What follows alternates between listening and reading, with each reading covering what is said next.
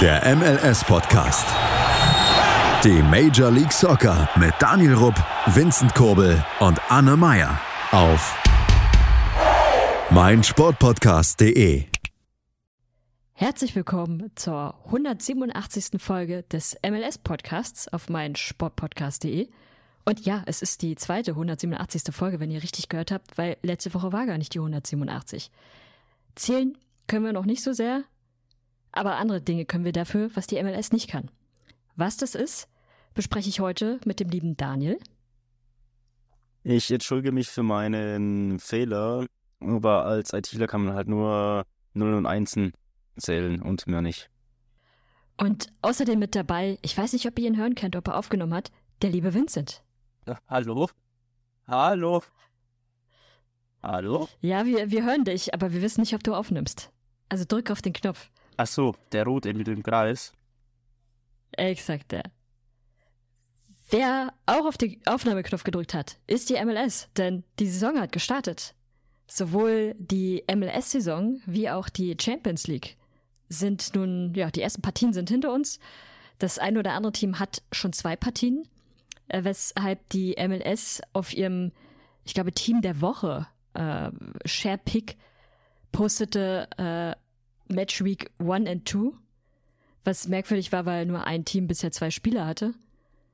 Aber okay, es ist Miami gewesen, deswegen ist es wahrscheinlich äh, Spielwoche 1 und 2. Womit wollt ihr denn starten? Wollt ihr mit der Champions League starten oder mit der MLS?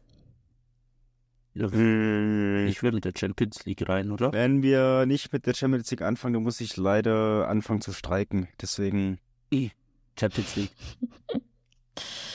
Gut, dann was waren denn eure Spiele der Champions League, die stattgefunden haben? Welche haben denn überrascht oder welche haben enttäuscht? Äh, Kansas hat überrascht. Also, sie haben nicht verloren in der Champions League. Und das war's auch schon. Ja, das stimmt, das muss man anerkennen. Ja, die Seattle Sounders haben tatsächlich auch nicht verloren in der Champions League. Daniel, unsere Teams sind einfach krass. Eben, das ist einfach super. Das kann nicht jeder. St. Louis. nee, Aber weißt ja, du, Vincent, warum- immerhin spielen sie Champions League. äh, es gab ja ein ähm, US-amerikanisches Duell in der Champions League, was ich ganz ähm, interessant fand, da so früh dann schon ein amerikanisches Duell. Eigentlich hat es das schon mal so gegeben in der frühen Phase. Ich kann mich jetzt nicht erinnern. Ähm, aber Houston Doch, doch, doch. hat schon. Okay. Houston hat äh, St. Louis ähm, empfangen und ähm, ja, Houston hat auch gewonnen äh, mit 1 zu 0. Ähm, das Tor hat Sivaceko gemacht ähm, und vom Spiel her, ich habe jetzt tatsächlich nur äh, die kurzen Highlights gesehen, äh, kann jetzt nicht viel dazu sagen, aber Houston kam mir da in den bisschen Highlights schon stärker rüber. Ähm, wenn ich die Statistik gerade so angucke, waren die tatsächlich auch das bessere Team. Ähm, ich glaube, im Hinspiel haben die unentschieden. Nee, im Hinspiel hat sogar St. Louis 2-1 gewonnen. Ähm, das heißt, im Gesamten steht es dann jetzt 2 zu 2. Ähm, aber Houston ist weiter, weil dort anscheinend die Auswärtstorregel zählt. Noch. Und da hat halt Houston eben auswärts in St. Louis beim, bei der 2 zu 1 Niederlage noch ein Tor gemacht. Ist interessant, äh, ungewohnt, dass Auswärtstorregeln noch existieren. Aber in der CONCACAF Champions League ist es wohl so. Naja, warum ist das komisch? Ich meine, im Europäischen ist zwar die Auswärtstorregel abgeschafft, aber dein Verein spielt doch eh nicht international. Deswegen kann dir das doch eigentlich egal sein. An sich schon, aber man schaut ja trotzdem nur die Ergebnisse. Okay, gut, Verein spielt zweite Liga und steigt vermutlich in die dritte Liga ab, aber Wer ist da nicht sogar die Region halt, klar? in die Insolvenz ab. Kommen wir zur CONCACAF Champions League zurück, in der Schalke höchstwahrscheinlich nicht spielen wird, außer vielleicht lohnt es sich ja doch mal umzuziehen. Wer allerdings auch über einen Umzug nachdenken sollte, ist äh, Vancouver, die leider einen sehr schweren Gegner hatten, nämlich äh, Tigres. Und äh, die, das erste Aufeinandertreffen bei Vancouver zu Hause endete mit einem 1 zu 1. Auch da, der, der Heimvorteil hat ein wenig geholfen, Äh, Kreilach war in dem Fall der Torschütze gewesen und man hatte recht bitter sich in der 88. Minute noch den, den Gegentreffer geholt.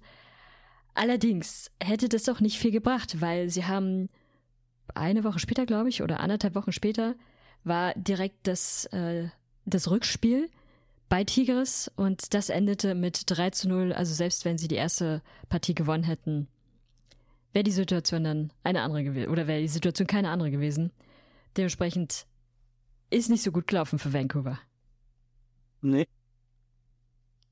Sie hatten Teilnehmerurkunde, würde ich mal sagen. Ja, es ist also, wenn du Tigris halt so früh Ja, bekommst, das ist ist, ist Pech. Aber da hat Kanada allgemein Pech gehabt, denn auch das zweite kanadische Team, äh, Forge FC von der Canadian Premier League zum Beispiel, die hatten auch die Chivas ähm, bekommen. Das ist halt auch, das äh, neben den Tigres würde ich sagen, in Mexiko das Top-Team. Ähm, also dann die kanadischen Teams einfach, ja, ich sag mal salopp Kacke am Fuß gehabt. Ähm, Forge FC hat daheim 1 zu 3 gegen Chivas verloren und im Rückspiel in Mexiko 2 zu 1 verloren. Ähm, ja, sie haben immerhin in jedem Spiel ein Tor gemacht, aber insgesamt ist es dann halt doch ein 5 zu 2 und dann halt auch ein klarer Unterschied. Ist bitter für die Kanadier, aber somit sind beide kanadischen Teams raus. Ansonsten, wie fandet ihr denn Philly? Da habe ich jetzt nichts gesehen. Ich weiß nur, dass Carranza, ähm, war es im Hinspiel oder im Rückspiel ein Hattrick gemacht hat. Ich glaube im Hinspiel äh, in, in Hm, Costa genau. Rica gegen Deportivo Sab Saprissa. Ähm, und das Rückspiel war dann 3-3. Ja, dann ist Philly dann auch knapp weiter. Oh, sie haben sogar. Ah, das ging in die Verlängerung mit rote Karte sogar. Hast du das gesehen, Anne, das Spiel? Oder Nee, nee, nee. kannst du auch nicht sagen? Aber ich überlege gerade, die Champions League-Spiele kann man eh nicht gut sehen in, in Europa. Ja, ich Das meine jetzt bisschen- Highlights oder sowas. Auch nicht. Oh, ich sehe gerade, Oliver Semble hat auch eine gelbe Karte bei Philly bekommen, der deutsche Keeper. Da ja aktuell Andrew Blake verletzt ist, ähm, ist ja Oliver Semble im Tor. Kommen wir später auch noch zu seinem MLS-Debüt. Ähm, ja, coole Sache. Aber das haben wir, glaube ich, vor ein oder zwei Folgen mal angesprochen, dass Blake ja durchaus verletzungsanfällig wird. Und Semble hat jetzt schneller als erwartet sein, seine Einsätze bekommen bei Philly. Und ja, äh, was ich so gelesen habe auch, gar nicht mal so schlecht anscheinend. Ja, aber können wir später noch drüber Genau. sprechen. Ansonsten haben ja auch die, die Refs gespielt ähm, und beziehungsweise die müssen noch. Äh, sie haben zuerst auswärts gespielt und äh, durften da tatsächlich drei Punkte mitnehmen mit einem äh, 0 zu 1 und äh, ja, dürfen jetzt als nächstes äh, in der laufenden Woche zu Hause spielen. Der, der Gegner sagt mir jetzt ehrlich gesagt aber nicht so richtig viel. Äh, ich sehe gerade, die kommen aus Panama, Panama. in die Pit Hm. in de, Oh, de wie schön ist. Panama.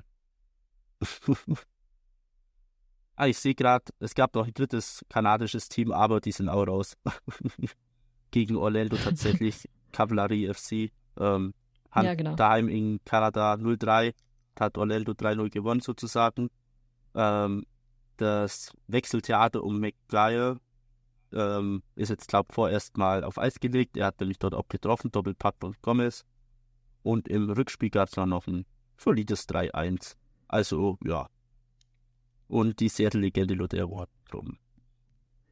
Ansonsten äh, auch Cincy hat gespielt. Und äh, auch sie mussten zuerst in Jamaika auswärts ran und äh, durften da mit einem 2 zu 0 Sieg nach Hause fahren und spielen jetzt als nächstes zu Hause. Ist aber durchaus eine, eine ganz gute Position, die sie Ja. jetzt haben, weil sie müssen zu Hause nur gewinnen. Genau. Und äh, Selbst, selbst Heimvorteil ein Unentschieden wäre, okay. ist ja durchaus ein Thema, vor allem wenn du ein bisschen das stärkere Team auch bist. Das sollten sie eigentlich über die Zeit bringen. Ähnlich glaube ich auch wie bei Nashville, die ja auch äh, das Hinspiel 3-0 gewonnen haben gegen, wo auch immer Mokka FC her ist, weiß ich jetzt gerade gar nicht. Äh, Mokta auch mit dem Tor. Das ist, glaube ich, auch das Spiel gewesen, wo Mokta verletzt ausgewechselt werden musste, in der 35. schon. Ähm, genau, deswegen hat er bei mir in Fantasy nicht gespielt, weil ich das nicht mitbekommen habe. Na gut. Naja, die Woche hat eh nicht gezählt im Fantasy, von Eben. daher. Das hat Vince mit Absicht gemacht. Übrigens. Reine Tischrunde. Ich wollte mal checken, wie ihr so alle drauf seid. Ja.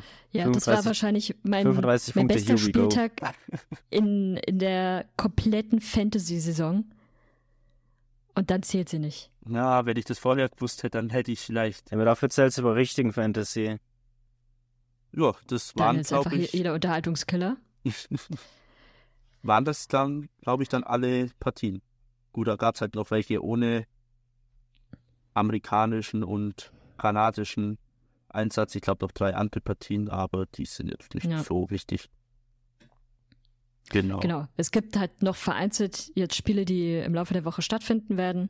genau. Die reichen wir dann in der nächsten Folge nach. Das äh, zieht sich ja leider immer ein wenig. Orlando trifft Aber ansonsten, übrigens auf Tigres, Ja. sehe ich gerade. Die haben jetzt ja, Tigres vor der Brust, wird ein harter Brocken. Und ich sehe Philadelphia Taruka, die später eingestiegen sind, weil ich sehe die jetzt nicht, dass die davor gespielt haben. Ähm, ja. Und Columbus muss gegen Houston. Columbus ist ja auch später eingestiegen, da sie ja Meister wurden. Ähm, Houston hat wieder ein MLS-Spiel. Ja, mal gucken. Die anderen Partien, wie gesagt, ähm, müssen ja noch die Rückspiele gemacht werden und dann muss man mal gucken, wie die dann so enden. so ist es. Dann äh, gehen wir mal kurz zur MLS. In der MLS gab es an diesem Wochenende ein ganz interessantes Phänomen. Miami, ich habe es vorhin ja schon mal gesagt, hat zwei Spiele schon gemacht. Sie hatten am Donnerstag das Eröffnungsspiel gegen Real Salt Lake. Dort hatten sie mit 2 zu 0 gewonnen. War jetzt nicht die krasseste Partie und da war an sich auch für Real Salt Lake mehr drin. Die zweite Partie war dann auswärts bei der Galaxy. Und äh, da gab es ein ganz interessantes Phänomen, was man gar nicht so kennt, könnte man sagen. Der Schiedsrichter hat ein Hobby. Und äh, dieses Hobby hat, äh, haben auch viele andere Menschen. Und es gab auch eine Person, die hat genau das gleiche Hobby. Und die hat für die Halbzeitunterhaltung gesorgt. Oder davor oder danach. Ich bin mir nicht ganz sicher. Wahrscheinlich die ganze Zeit. Nämlich ein DJ. Sorgte, ein recht bekannter DJ, sorgte zur Pause dann für Unterhaltung im Stadion, damit alle in Top-Stimmung sind. Und auch der Schiedsrichter ist ein leidenschaftlicher DJ.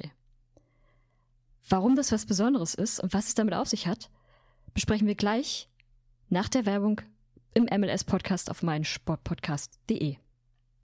Herzlich willkommen beim MLS-Podcast zur zweiten Episode des äh, ganzen Schmierentheaters, was uns hier noch heute erwarten wird, weil die MLS hat Streit. Und dieser Streit ist mit seinen Schiedsrichtern. Und äh, deswegen hat die MLS jetzt, zumindest für den ersten Spieltag, ganz äh, ja, besondere Schiedsrichter mit dabei gehabt. Nämlich unter anderem den äh, Hobby-DJ, wobei so, so hobbymäßig scheint es gar nicht zu sein. Er macht es zumindest schon auf einer entsprechenden Ebene, dass man ihn auch finden kann.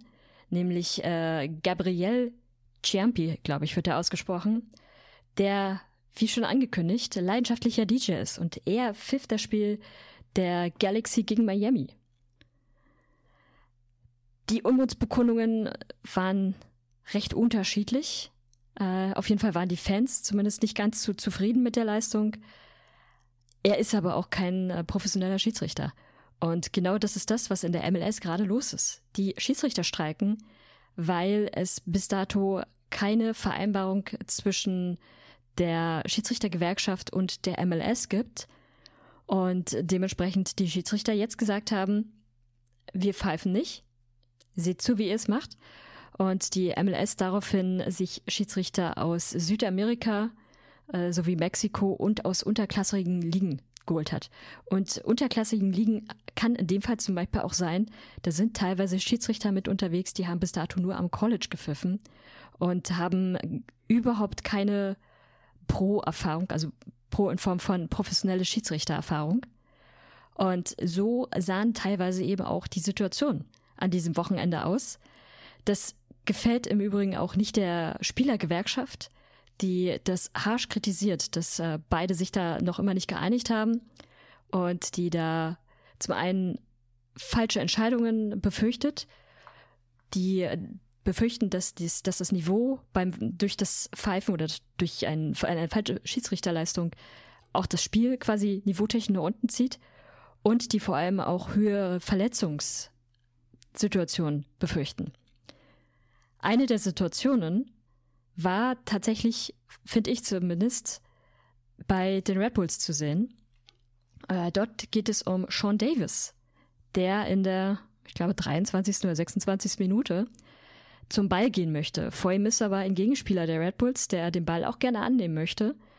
Und Sean Davis kommt von hinten angelaufen und geht zum Ball mit seinem Fuß. Der Fuß ist allerdings auf Kopfhöhe und er trifft seinen Gegenspieler. Ziemlich rabiat. Den Ball trifft er auch irgendwie, aber in erster Linie trifft er den Kopf. Der Schiedsrichter greift sofort zur roten Karte. Und dann sieht er sich die Szene nochmal an. Und danach gibt er gelb. Das ist, finde ich, super gefährlich, weil der Fuß hat auf der Höhe definitiv nichts zu suchen. Das war nur Kopfhöhe. Das war nicht mal in Ansätzen, dass man sagen könnte, okay, kann man so machen, sondern er kommt von hinten, hat den Fuß ganz oben auf Kopfhöhe, trifft seinen Gegenspieler, der verletzt zu Boden geht. Und da am Ende dann nur gelb rauszugeben, schwierig.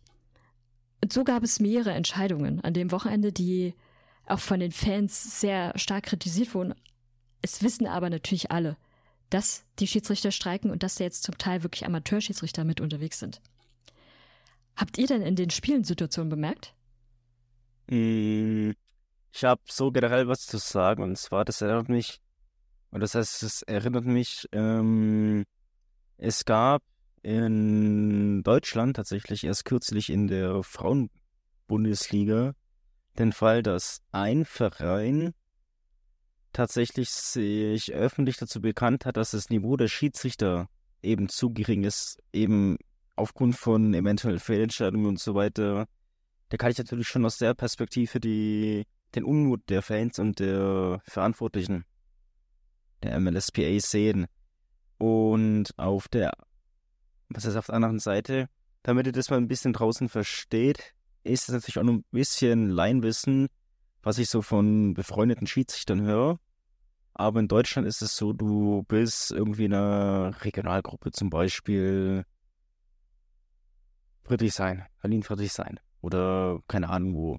Und dann pfeifst du natürlich für ein paar Vereine, die dort sind und so weiter. Und du hast halt einen Boss, der schon seit Jahren pfeift, der irgendwie höher pfeift, der auf alle Fälle echt was auf dem Kasten hat. Und der entscheidet dann, welche aus der Gruppe aufsteigen, heißt in der nächsthöheren Liga pfeifen dürfen und welche nicht. Und wie das jetzt natürlich in Amerika ist, weiß ich nicht. Ehrlich. Aber ich gehe davon aus, dass es ähnlich gehandhabt, beziehungsweise auch dort kannst du natürlich aufsteigen durch gute Leistungen. Und wenn du natürlich bislang nur im College pfeifst, das Niveau von College, wir hatten ja schon einige da, ist Verbandsliga, wenn es gut läuft, vielleicht sogar Oberliga. Und solche Schiedsrichter jetzt in der Bundesliga zu haben oder in der ersten Liga zu haben, ist natürlich schon ein krasser Unterschied. Und da müsst ihr natürlich erst reinkommen. Und ich habe jetzt das Spiel, um auf deine Nachfrage zu kommen, von den Sounders angeschaut und ich habe eigentlich keine so krasse Szene gesehen. Es gab einen Elfmeter für Seattle. Tatsächlich nach Videobeweis. Aber ich mache ihm dafür keinen Vorwurf, beziehungsweise für mich sah das auch anhand der Highlights so aus, dass es ein Elfmeter ist. Dass ihn jetzt nach Videobeweis gegeben hat, ist halt in Ordnung. Also, ja. Sonst ist, wie gesagt, mir keine Szene bekannt. Wobei doch ähm, bei Portland gegen Colorado. Die Amerikaner haben ja keine Torlinientechnik und da gab es erst nach Videobeweis ein Tor. Aber ich denke, wir kommen auf das Spiel eh später zu sprechen, weil ich mir da noch ein paar mehr Notizen gemacht habe als diese Szene. Wobei ich es ja in Ordnung finde, wenn sie den Videoschiedsrichter nehmen, gerade bei den Situationen, wo der Ball quasi zwar hinter der Torlinie war, aber das alles in Millisekunden war, dass du das gar nicht sehen konntest. Also da würde ich sogar noch sagen, hey, das ist völlig okay. Hauptsache, du nimmst in der Situation dann den Mut raus, zum, den, den Videobeweis dir anzusehen und zu prüfen und dann zu entscheiden. Es gab zwei Situationen an diesem Wochenende, wo genau nämlich das passiert ist, dass der Ball hinter der Linie war, aber jeweils dann in einem Fall vom Verteidiger und in dem anderen Fall vom Torhüter noch mal rausgeschossen wurden. Und das kann man, finde ich, vor allem der, Schieds der Hauptschiedsrichter kann das in der Situation super schwer beurteilen. Und auch für den Linienschiedsrichter ist das schwer, das zu beurteilen, wenn es so, so schnell geht. Deswegen da den äh, Videobeweis nehmen, völlig okay. Es gab so die eine oder andere Karte, auch in anderen Spielen, die kritisch zu sehen sind. Letztendlich kann man sich aber bei den, äh, bei den Schiedsrichtern, die gepfiffen haben, ja auch überhaupt nicht beschweren. Also, die haben nach bestem Wissen und Gewissen gearbeitet. Und bei wahrscheinlich vielen war das auch völlig in Ordnung. Aber klar, da fehlt die Erfahrung, da fehlt vielleicht auch das Niveau. Und dann, dann kann es auch mal zu Situationen kommen, die irgendwie blöd sind. Wer dafür verantwortlich ist, in meinen Augen ist in erster Linie die MLS, die zwar große TV-Deals abschließt und sich für sehr viel Geld sehr teure Spieler holt, aber dann am Ende nicht damit einverstanden ist, dass die Schiedsrichter auch mehr Anerkennung und dementsprechend natürlich mehr Geld haben wollen. Und es ist nicht das erste Mal, dass in der MLS die Schiedsrichter streiken. Das war in der Saison, ich glaube 2014. Dort haben die Schiedsrichter schon einmal gestreikt und da waren es die ersten zwei Wochen, wo sie nicht gepfiffen hatten. Und damals ging es auch wieder um die Verhandlungen. Liga und die, die Schiedsrichtergewerkschaft haben sich da nicht geeinigt. Und ähm, ja, dann hat das eben auch die ersten zwei Wochen gedauert und erst dann gab es einen Fünfjahresvertrag nochmal. Und dementsprechend, ja, die beide Seiten haben da schon Erfahrung mit. Was fordern die Schiedsrichter jetzt aktuell? So klar, in erster Linie geht es darum, mehr Geld zu bekommen. Krankenversicherung. ja. Ähm, es geht aber auch um die Reisebedingungen, die, wo, wo sie einfach, ich glaube, sie wollen jetzt Business Class fliegen, wenn ich mich nicht völlig irre. Und ähm, ja, also was, was das Reisen angeht, wollen sie irgendwie eine Steigerung um 25 Prozent. Das wird wahrscheinlich dann die, die Business Class äh, sein. Und ähm, wenn man mal aufs äh, Gehalt schaut, da fordern sie für die, für die Hauptschiedsrichter 10 bis 33 Prozent mehr, für die Assistenzschiedsrichter 75 bis 104 Prozent mehr und für die Videoschiedsrichter 15 bis 100 Prozent mehr. Und ähm, was im Prinzip dann noch einer Steigerung folgen würde bis 2027 um weitere 7 Prozent und dann darüber hinaus weitere drei Prozent. Das klingt auf dem ersten Blick erstmal, erstmal recht viel, also beispielsweise eine Steigerung um 104 Prozent.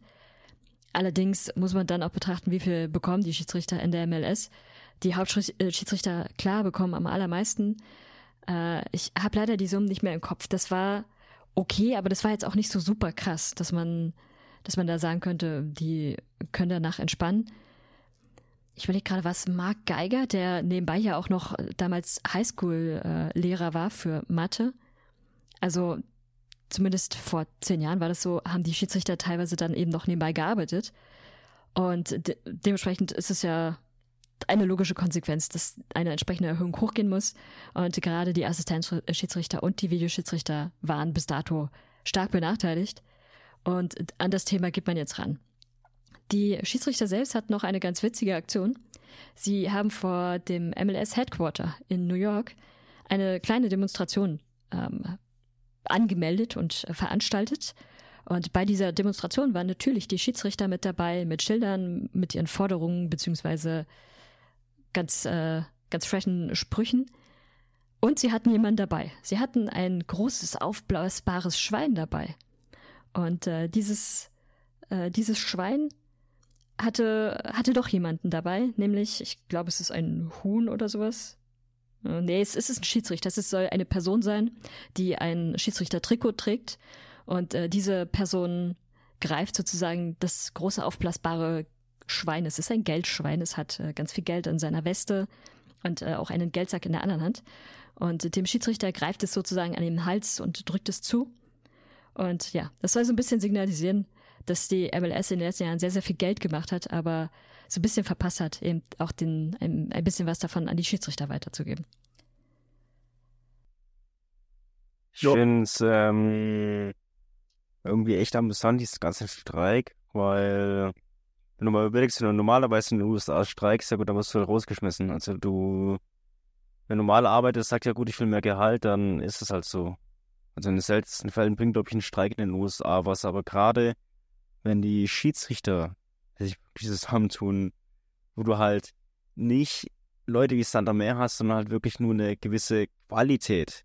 Und Fakt ist, die Qualität in der MLS von den Schiedsrichter ist halt einfach besser als die von den Amateurligen. Dann hast du halt ein Problem. Und entweder du beugst dich dem und kommst den Forderungen näher. Ich meine, generell auf die Forderung komplett eingehen, halte ich selber für absurd. Aber du kannst dich natürlich annähern. Und dann hast du auf alle Fälle wieder einen Schritt gefunden. Wie lange dauert es? Weiß ich nicht. Ich meine, vielleicht länger, vielleicht kürzer. Ich meine, die MLS-Schiris sind nicht das egal. Der MLS aber nicht. Weil letzten Endes ist, wie gesagt, die MLS leidtragend, wenn das achte tolle Produkt um Lionel Messi rum einen Image-Schaden erleidet. Genau, am Ende ist es auch die MLS, auf die das ein wirklich schlechter, schlechter Schatten wirft. Ich glaube, der Faktor, wie es erfolgreich sein kann, ist halt ein Streik in den USA immer dann, wenn du halt mit der Gewerkschaft streik, äh, streikst und das findet hier in dem Fall natürlich statt. Und ich würde schon sagen, das sind da zwei Gruppen, die jetzt nicht auf Augenhöhe miteinander arbeiten, weil die MLS da sicherlich noch mal äh, ein paar Schritte vorne steht oder sich für ein paar Schritte vorne hält, aber auch die die Gewerkschaft der Schiedsrichter da ganz gute Argumente hat oder ganz gute Möglichkeiten hat, die MLS unter Druck zu setzen. Und letztendlich muss die MLS ja dann irgendwann reagieren. Entweder sie finden neue Schiedsrichter, die die Qualität bieten können, die sie brauchen, oder sie finden eine Einigung. Vincent, hast du aufmunternde Worte für unsere Amateurschiedsrichter, damit sie auch am kommenden Spieltag, wenn es bis dato keine Einigung gibt, fleißig und gut weiterpfeifen? Uh, ähm, äh, gib nur rote Karten vom Kansas-Gegner, bitte. Dann gibt's ein Bier von mir. Reicht es? War das aufmunternd genug? Zumindest für den einen Schiri, oder? Muss auch reichen. Ich bin mir nicht ganz sicher. Also vielleicht wäre eine Döner-Flatrate oder so dann besser gewesen. Aber in den Wir USA kennt eine- ja keiner einen Döner. In New York gibt's Döner für Ja, 16 Dollar oder so. einzelne Läden. Die meisten kennen es. Das ist Bier, zieht, glaube ich, da ein bisschen mehr. Ja, es gibt die äh, Two-Dollar Beer Night. Brauchst du, da, da brauchst du, glaube ich, nicht mit, mit, mit Ködern. Wir machen mal eine kurze Pause, überlegen uns Motivationssprüche für die Schiedsrichter, schreiben ihnen bunte Karten und dann hören wir uns gleich wieder beim MLS-Podcast.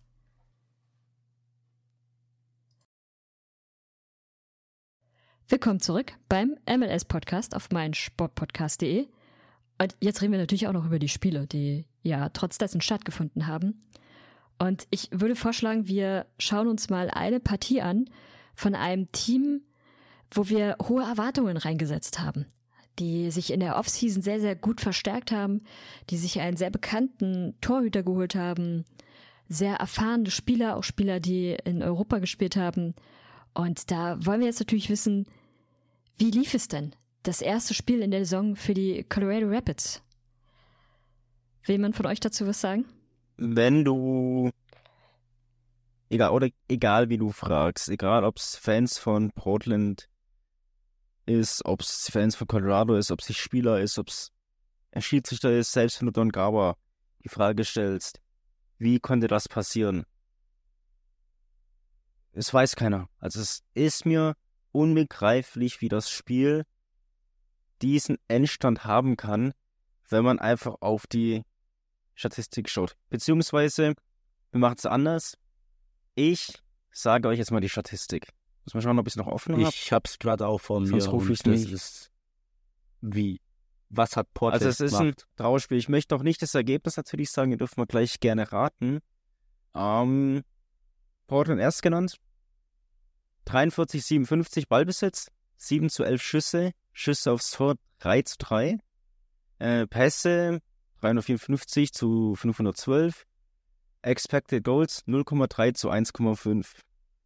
So. Jetzt dürfen wir raten, wie das Spiel ausging. Krass. Na gut, Ja, wir wissen es dementsprechend, ist keine Überraschung. Anhand meiner, anhand meiner ähm, Art und Weise, wie ich das natürlich rübertrage, merkt man natürlich, dass die Rapids nicht gewonnen haben. Sie haben 4-1 verloren. Ich finde es krass, dass Aber das ist doch das Beeindruckende. Die, die Timbers haben drei Torschüsse, aber vier Tore. Es zeigt Ich halt, finde, dass da kann man klatschen. Expected Goals Was? Äh, Schmutz ist, beziehungsweise es ist nicht Schmutz. Ich sag's wie es ist, mit jedem anderen Keeper hättest du das Ding entweder 1-0 gewonnen oder ein Unentschieden geholt. Was ich halt noch krasser finde, meine Statistiken sind dezent anders wie Daniels tatsächlich. Also auch klar Rapids, dass die besser sind, aber halt dezent andere Zahlen. Aber bei Schüsse aufs Tor steht es bei mir 1 zu 3. Also dass Portland dann nur einen Schuss aufs Tor hat und vier Tore. Gut, was jetzt auch stimmt, keine Ahnung, ich habe das Spiel nicht gesehen, aber auf alle Fälle, ja, äh, ich würde mal sagen, sehr effizient. Die hatten schon mehr. Ja, Ja, keine Fall. Ahnung, ich habe es nicht gesehen, aber Also sie hatten definitiv, hatten sie wenn dann nur drei, weil eins Tore Ja. war ein Eigentor. Deswegen von reicht's halt am Ende. äh, Aber wie gesagt, lass uns doch mal über die Personalie Sex Steffen reden, Anne. Ich habe ja gerade schon gesagt, mit einem anderen Keeper kannst du das Spiel gewinnen oder zumindest einen Unentschieden rausholen.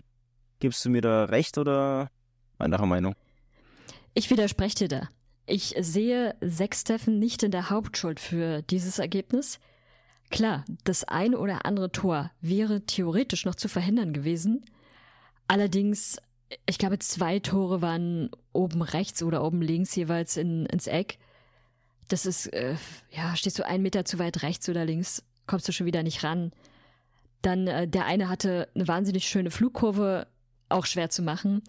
Äh, ja gut, äh, dann gab's ja noch dieses, äh, die, äh, diesen einen Treffer von Sam Ryans, seinem eigenen Verteidiger, was wirklich, also das ist ein absurdes Tor. Und äh, da frage ich mich ehrlich gesagt, was, was da mit äh, Sam Ryans los war, weil das, keine Ahnung, also sieht furchtbar aus. Und bei, bei mehreren Toren ist mir aufgefallen, also jetzt abgesehen von den beiden Toren, die jeweils ins Eck gegangen sind, das zweite Tor zum Beispiel, dort ist ein Verteidiger mit einem Angreifer im Strafraum. Beide stehen so circa zwei, drei Meter von Sechs Steffen entfernt und der Angreifer setzt sich easy gegen den Verteidiger durch. Äh, was per Kopf, ich weiß es nicht mehr genau. Und köpft ihn halt in die Richtung von Sechs Steffen, der nur noch eine relativ kurze Reaktionszeit haben kann, um das Tor zu verhindern. Schafft er nicht mehr. Aber also ich würde ihm da eher weniger die Schuld geben, sondern wenn es einen Grund gibt, warum diese Partie verloren wurde, dann an einer wirklich abstrus miserablen Verteidigung. Und darunter eben auch ein äh, Sam Ryans, der ja europäische Erfahrung hat, jetzt frisch zurückgekommen ist und der, fand ich, ein echt schlechtes Spiel gemacht hat. Und jetzt nicht nur aufgrund seines Eigentores, aber da stimmte wirklich alles von vorne bis hinten in der Verteidigung nicht. Und die, die Timbers hatten es da recht leicht, äh, Tore zu machen. Allerdings finde ich auch, dass die Chancen, die die Rapids hatten, die waren gar nichts. Also es gab ein oder zwei Chancen, wo ich sagen würde, okay, die waren schon ganz vielversprechend, aber ansonsten war da ganz viel dabei, was einfach deutlich neben das Tor ging oder wo du schon gemerkt hast, da ist überhaupt keine Gefährlichkeit hinter. Also ja, bei den Rapids ist extrem viel Arbeit. Sicherlich bei Sechs Steffen auch, aber in, dem Fall würde ich jetzt nicht sagen, er ist der Schuldige. Ich habe auch gerade gesehen, die Rapids haben tatsächlich mit ähm, zwei Jugendspielern auch gestartet. Oder Draftspieler, das weiß ich jetzt nicht, äh, mit Larax und äh, Bombito. Und in der 60. ist auch, ähm, und in der 77. sind noch zwei weitere Junge mit Yappi und Travis ein. Ähm, wenn ich mir so den Kader angeguckt habe, äh, würde ich einfach mal sagen, ich weiß nicht, ähm, wieso äh, Bombito den Vorzug äh, von Abubakar erhalten hat. Ähm, da finde ich das Vogelnest deutlich besser, aber gut. Ähm, ich würde mal sagen, da hat es halt auch teilweise ein bisschen auch an Erfahrung gefehlt einfach. Wenn ich die Bank angucke, da fehlt es auch allgemein an Breite. Du hast halt höchstens einen Löffelsend, einen Anderson, Abubakar und Lewis. Omir Fernandes war, glaube ich, Saison auch ganz stark bei den Red Bulls. Und das war's halt schon. Und wenn du jetzt zwei davon äh, in die Stadtelf tust für die zwei Jugendspieler, die halt einfach, oder College-Spieler, je nachdem, ähm, die einfach nicht oder noch nicht das Niveau haben der MLS, dann sieht es halt auf der Bank gleich wieder sehr dünn aus. Ich glaube, das Problem bei den Rapids wird halt einfach sein, ja, sie haben an sich gute Spieler, wenn sie gut performen würden, aber da fehlt es einfach an der Breite auch ein bisschen, Kaderbreite, an der Qualität einfach. Also ja, wird spannend, wie sie sich ähm, schlagen werden, ob die noch Space haben für weitere Spieler, die vielleicht die Qualität in der Breite heben können oder eben nicht. Wenn nicht, muss man hoffen, dass die Jugendspieler einfach gut performen und sich gut entwickeln. Aber wenn du, wenn du sagst, ihnen fehlt es an der Breite, das sehe ich überhaupt nicht. Also zum Beispiel ein äh, Fernandes ist ein wahnsinnig erfahrener Spieler, ein sehr, sehr guter Spieler, technisch sehr gut. Den brauchst du im ja. Mittelfeld. Warum lässt du ihn, warum, warum sitzt er auf der Bank? Und auch ein Jonathan Lewis. Warum sitzt er auf der Bank? Also das ist ja dann eine komplette Fehlentscheidung vom, vom Trainer weil du hast, du, du hast, ja, du hast das Potenzial da und nutzt es nicht. Ja, gut. Gut, okay. Chris Amos ist der Trainer. Spielt dann halt im Mittelfeld auf der und Position Bassett und Mihailovic. Die haben halt bei dem offensiven Mittelfeld gespielt. Was halt, ich finde, Mihailovic gehört für mich ins Defensive. Den hätte ich anstatt für Laras spielen lassen und dann ein Omir Fernandes oder ein Luis rein stattdessen. Ähm, ich glaube, das wäre an sich die bessere Entscheidung gewesen. Aber wie gesagt, sie haben halt auf der Bank, wenn man die zwei Jugendspieler rausnimmt, haben die nur noch vier MLS-taugliche Bankspieler. Ähm, ich finde, da können halt dann schon noch zwei, drei mehr drauf, um halt einen starken Kader zu haben. Nee, also da kann ich nicht mitgehen. Die, die Bank ist ausreichend erfahren, auch mit MLS-Spielern. Und du hättest da definitiv anders aufbauen können. Die Rapids haben sich so sehr verstärkt. Und jetzt scheitert es am Ende nicht daran, dass sie nicht die genug in der Breite wären. Definitiv nicht. Auch warum ein Löffels und Zweppel nicht gespielt hat, finde ich schwierig. Also in meinen Augen, neben der Verteidigung, die da nicht stattgefunden hat, kann man das auch irgendwie auf Chris Armas setzen, dass er da mit der Startaufstellung die falsche Entscheidung getroffen hat. Klar ist es für einen ähm, für einen Oliver Laris super, dass er, der, der kommt aus der Rapids Academy, ähm, hat dann im College auch lange gespielt. Äh, ist cool für ihn, sein, seine erste Startformation. Aber er hat in dem Spiel halt nicht so richtig überzeugt. Was auch kein Problem ist, weil er auch noch sehr jung ist, Anfang 20, glaube ich. Aber die Saison ist so wichtig. Du hast dich so sehr verstärkt dann musst du früher reagieren, wenn du merkst, dass deine Spieler so, wie du es willst, nicht funktionieren oder sie noch mal mehr verschieben. Und das ist ja offensichtlich nicht passiert. Wobei die erste Halbzeit ja erheblich schlechter als die zweite Halbzeit war. Ja.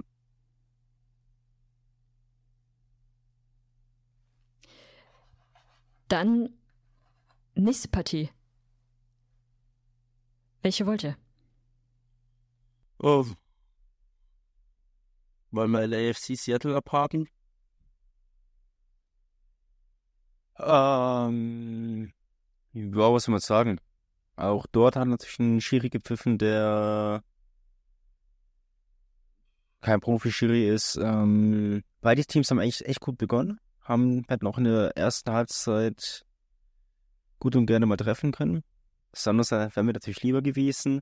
Aber es gibt da so eine Statistik, die hat mir Angst gemacht. Und zwar ist LAFC am ersten Spieltag noch umgeschlagen immer. Die haben es, glaube ich, sogar echt nur alle Spiele gewonnen im Season Opener. Deswegen war es echt ein bisschen ärgerlich, dass du direkt am Anfang gegen das Team aus der Stadt der Engel und dem Vorjahresfinalisten spielen durftest, aber ja, letzten Endes mussten wir es. Sind noch kurz vor Pause mit einzelnen Rückstand gegangen, hatten tatsächlich nicht Stephen Fry im Tor, sondern irgendein Russen, Andrews heißt er, glaube ich.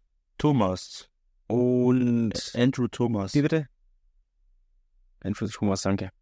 Und ja, letzten Endes ging es dann in der zweiten Halbzeit durch einen sehenswerten Treffer von ich glaube, Borus mhm. war es, oder was Wähler. Also sind sie zwei in Führung gegangen und letzten Endes, wie ich es davon erwähnt habe, gab es einen Strafstoß für Seattle, wo unser neuer DP De La Vega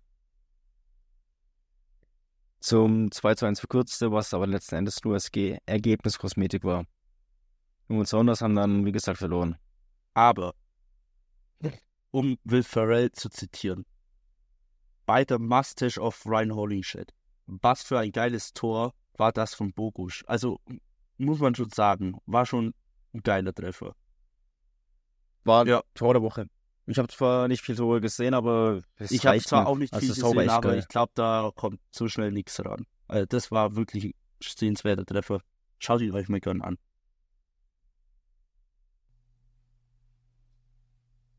Ich finde übrigens zu dem Schiedsrichter einfach gar keine Infos. Also, der war ganz offensichtlich bis dato nicht im äh, Profi-Schiri-Bereich unterwegs. Das war tatsächlich auch sein allererstes MLS-Spiel und es gibt auch keine weiteren Daten zu ihm. Ich habe ich ganz eine. Geschäftsidee. Wollen wir eine Fußballagentur aufmachen für Schiedsrichter, um die ein Stipendium in den USA anzubieten? Ich habe so das Gefühl, die brauchen gute Schiris und vielleicht haben deutsche Schiris Bock da drüben zu pfeifen auf hohem Niveau. Nein? Ansonsten, wer an diesem Spieltag noch Bock hatte, war Fabian Herbers. Der musste auswärts mit Chicago Fire bei Philly ran. Und man traf sich bei eisigen Temperaturen, einer ordentlichen Prise Wind und äh, auf einem nicht besonders saftig grünen Rasen. Und äh, ja, versuchte irgendwie so halbwegs zu kicken. Nee, also der Rasen war okay, sah nur hässlich aus. Und das fing auch ziemlich gut für Chicago an. Man ging bereits in der 39. Minute in Führung. Und in dem Fall war Fabian Herbers, weil ich, ja, ich glaube, Fabian Herbers Mhm. war es sogar gewesen, der die Vorlage gab. Das dauerte bis kurz nach der Halbzeit, wo äh, Uhr dann den Ausgleich machte.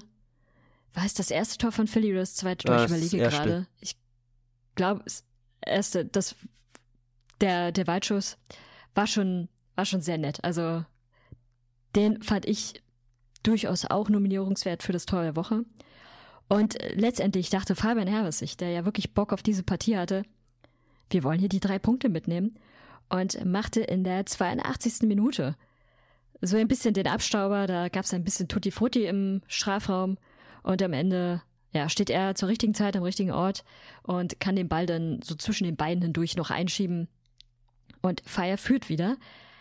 Allerdings nicht bis zum Schluss, weil es gab nochmal ein Tor, was anerkannt wurde von äh, Gastak in der ja, 92. Minute, glaube ich. Und man muss dazu sagen, Philly hatte auch ein bisschen Pech, beziehungsweise hatte das Timing stimmte noch nicht so ganz, weil Philly hätte diese Partie auch mit 4 zu 2 gewinnen können, weil ihnen zwei Tore nicht anerkannt wurden, jeweils aufgrund von Abseits.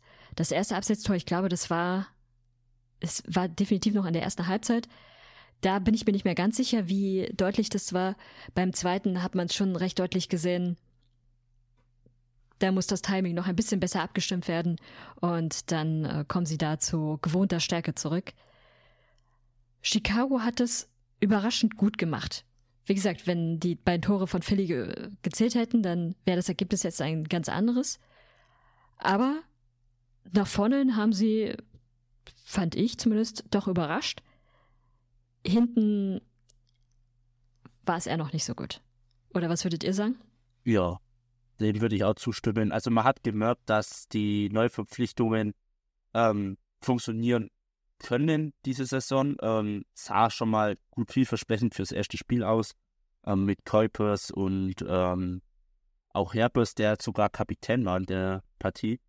Ähm, und dann hast du halt vorne noch Shakiri und Gutierrez, der ja auch sehr stark war mit Tornvorlage, ähnlich wie Herbers, der ja auch Tornvorlage hat. Und dann natürlich in der 88. Minute kam ja auch noch ähm, der Star-Neuzugang Tombano rein.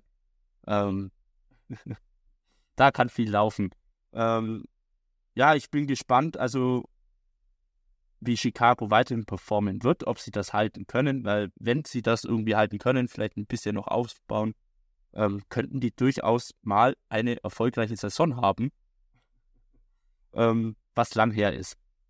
Aber mal gucken. Aber ähm, was auch noch sehr interessant ist, äh, ein sehr deutschsprachiges Duell war es. Bei Chicago zum Beispiel haben ähm, zwei Deutsche gespielt mit äh, Chichos und Herbers, aber auch zwei Schweizer mit Shakiri und ähm, Hayley Selassie. Äh, ich schaue gerade auf der Satzbank, nee, war keiner. Und bei Philly, äh, wie vorhin schon erwähnt, war ja Oliver Sandley im Tor, der sein MLS-Debüt gab. Und ähm, mit ähm, äh, es, es spielte auch jemand, von dem wir überrascht sind, dass er gespielt hat. Wo bei Philly? Hinten in der Verteidigung. Meinst ja? du Wagner? Hm. Ja. Der hat eigentlich noch eine Strafe. Warum spielt er? Stimmt, der, stimmt, da war ja was. Oder, ähm, zähl, oder zählt Das die auch für Champions League-Spiele, dass er sie da abgesessen hat? Nee, nee, nee, das war eine MLS-Sperre. Das wäre ja auch absurd, du begehst eine, äh, du begehst ein Fehlverhalten in der MLS und äh, kannst die Spiele dann in der Champions League Hm. aussitzen. Nee, nee. Das, das äh, gilt eigentlich schon für die MLS. Meine Theorie ist, weil die MLS das auch in äh, dieser Woche oder in der letzten Woche schon einmal getan hat, sie haben ihr, ihre Entscheidung dann nochmal revidiert. Ich weiß es nicht genau, weil ich habe dazu nichts gesehen, vermute aber, dass sie die Strafe da verringert haben. Denn äh, gleiches gilt auch für Matt Miaska, der ja von der MLS für mehrere Spiele gesperrt worden war, nachdem er zum einen sich in der Red Bull Arena mit den Fans angelegt hatte und äh, da für reichlich Provokation gesorgt hatte und danach ja noch in die Schiedsrichterkabine eingebrochen war und da erst äh, rausgebeten werden musste und dafür bestraft worden war. Auch seine Strafe ist von, ich glaube, ursprünglich drei Spielen zurückgerechnet worden auf ein Spiel. Was äh, genauso absurd ist. Also ich, deswegen vermute ich, dass auch Wagners Strafe da doch mal ein bisschen zurückgenommen wurde. Schwierig, MLS. Vielleicht gab es ja irgendwie, keine Ahnung, ähm, irgendwie eine offizielle Entschuldigung und dann irgendeine soziale Aktion, was die als Strafe in Anführungszeichen machen mussten oder so. Und wenn sie das machen, dass dann die Strafe verkürzt wird oder so. Keine Ahnung. Naja, aber was ist das Signal dann? Wenn du, wenn du dich entschuldigst und irgendwie mit ein paar Kindern Müll sammeln gehst, dann wird die Strafe Ja, das- revidiert und dann mal, nur noch das auf wird ein schon Spiel Sperre gemacht. soziale Aktion gewesen sein, was damit zu tun hat mit den jeweiligen. Gut, äh, ich denke mal, Ja, es, es kann ja wie gesagt sein, dass Kai oder Kai Wagner ist ja kein Wiederholungstäter. Von daher kann es ja auch ein bisschen entgegenkommen. Ja, keine Ahnung. Ja, hm. Bei, also ich finde es bei, bei rassistischen Bemerkungen einfach schwierig, da die Ja, Entscheidung dann ich finde es definitiv schwierig. wir- das ist ein Unding. Wir, wir, wissen, wir wissen natürlich nicht, was jetzt passiert ist. Ich gucke gerade nebenbei auch schon immer nach. Und bei Matt Miaska zumindest weiß ich da ist die Strafe nochmal geändert worden. Merkwürdige Geschichte. Sonst Äh, einfach unter irgendwelche, äh, unter den Ausstellungspost auf X oder auf Instagram gehen von Philly und schauen, wo der Kommentar ist, äh, hier, warum spielt Kai Wagner? Ähm, ansonsten gab es ja noch eine Partie, die sehr interessant gestartet hat. Es gab einen Spieler, der hatte offensichtlich noch nicht so richtig viel Bock auf die MLS, ist noch nicht so richtig bereit dafür. Ja. Deswegen hat er sich überlegt, Kam zu ey, kurzfristig. oh, länger als länger als 25 Minuten habe ich jetzt bin ich noch nicht fit genug. Äh, ich rede von äh, Vroni von New England Revolution. Der hat in der Partie gegen DC United auswärts in der 12. Minute eine gelbe Karte kassiert und in der 23. Minute entschied er sich dann dafür, von hinten sehr plump in einen Angreifer oder in einen Gegner reinzugehen und bekam dafür völlig berechtigt die gelb-rote Karte und sorgte dann dafür, dass bei einem Stand von 0 zu 0 seine Mannschaft in Unterzahl war. Und äh, ja, äh, zehn Minuten später klingelte es das erste Mal im Tor. Und es gab einen Gewinner in diesem Spiel. Und äh, das war in dem Fall Bernecke, der ein, ähm, ja, der hatte den ersten Hattrick in der Saison. Und die Partie endete dann mit 3 zu 1. Also da zeigt sich mal wieder, so eine gelb-rote Karte kann dem eigenen Team manchmal ein wirklicher Bärendienst sein. War nicht so früh. Mal sehen, wie die Refs jetzt darauf reagieren. Das ist halt einfach, ja, weiß nicht, wie man, wie man so früh, wenn man schon gelb hat, nochmal so reingehen kann. Einfach nur dumm. Ja, ja. Habt ihr ansonsten noch eine Partie, über die ihr sprechen möchtet? Nein, Mir fällt gar nichts dass Kansas besser in die Saison gestartet ist als letzte Saison. Die haben Ja. unentschieden gespielt, oder? Gegen Houston sogar. Vielleicht ist Houston doch ja, nicht das so waren sie letzte Saison. Diese Saison ist wieder was anderes.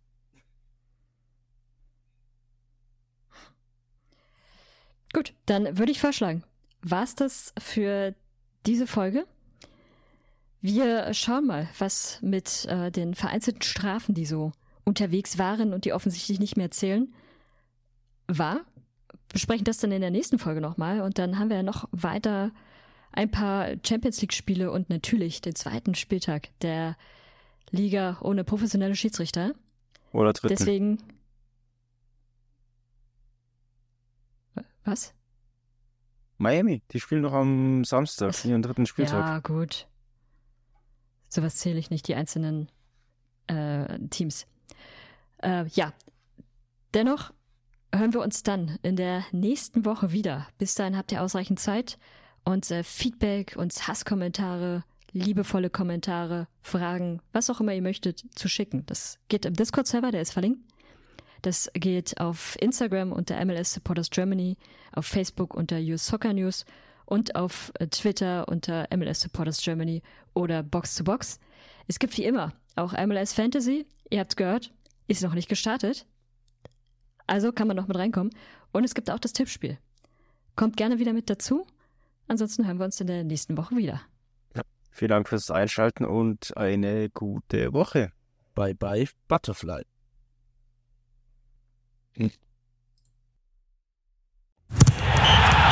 Der MLS-Podcast. Die Major League Soccer mit Daniel Rupp, Vincent Kurbel und Anne Meyer auf meinsportpodcast.de.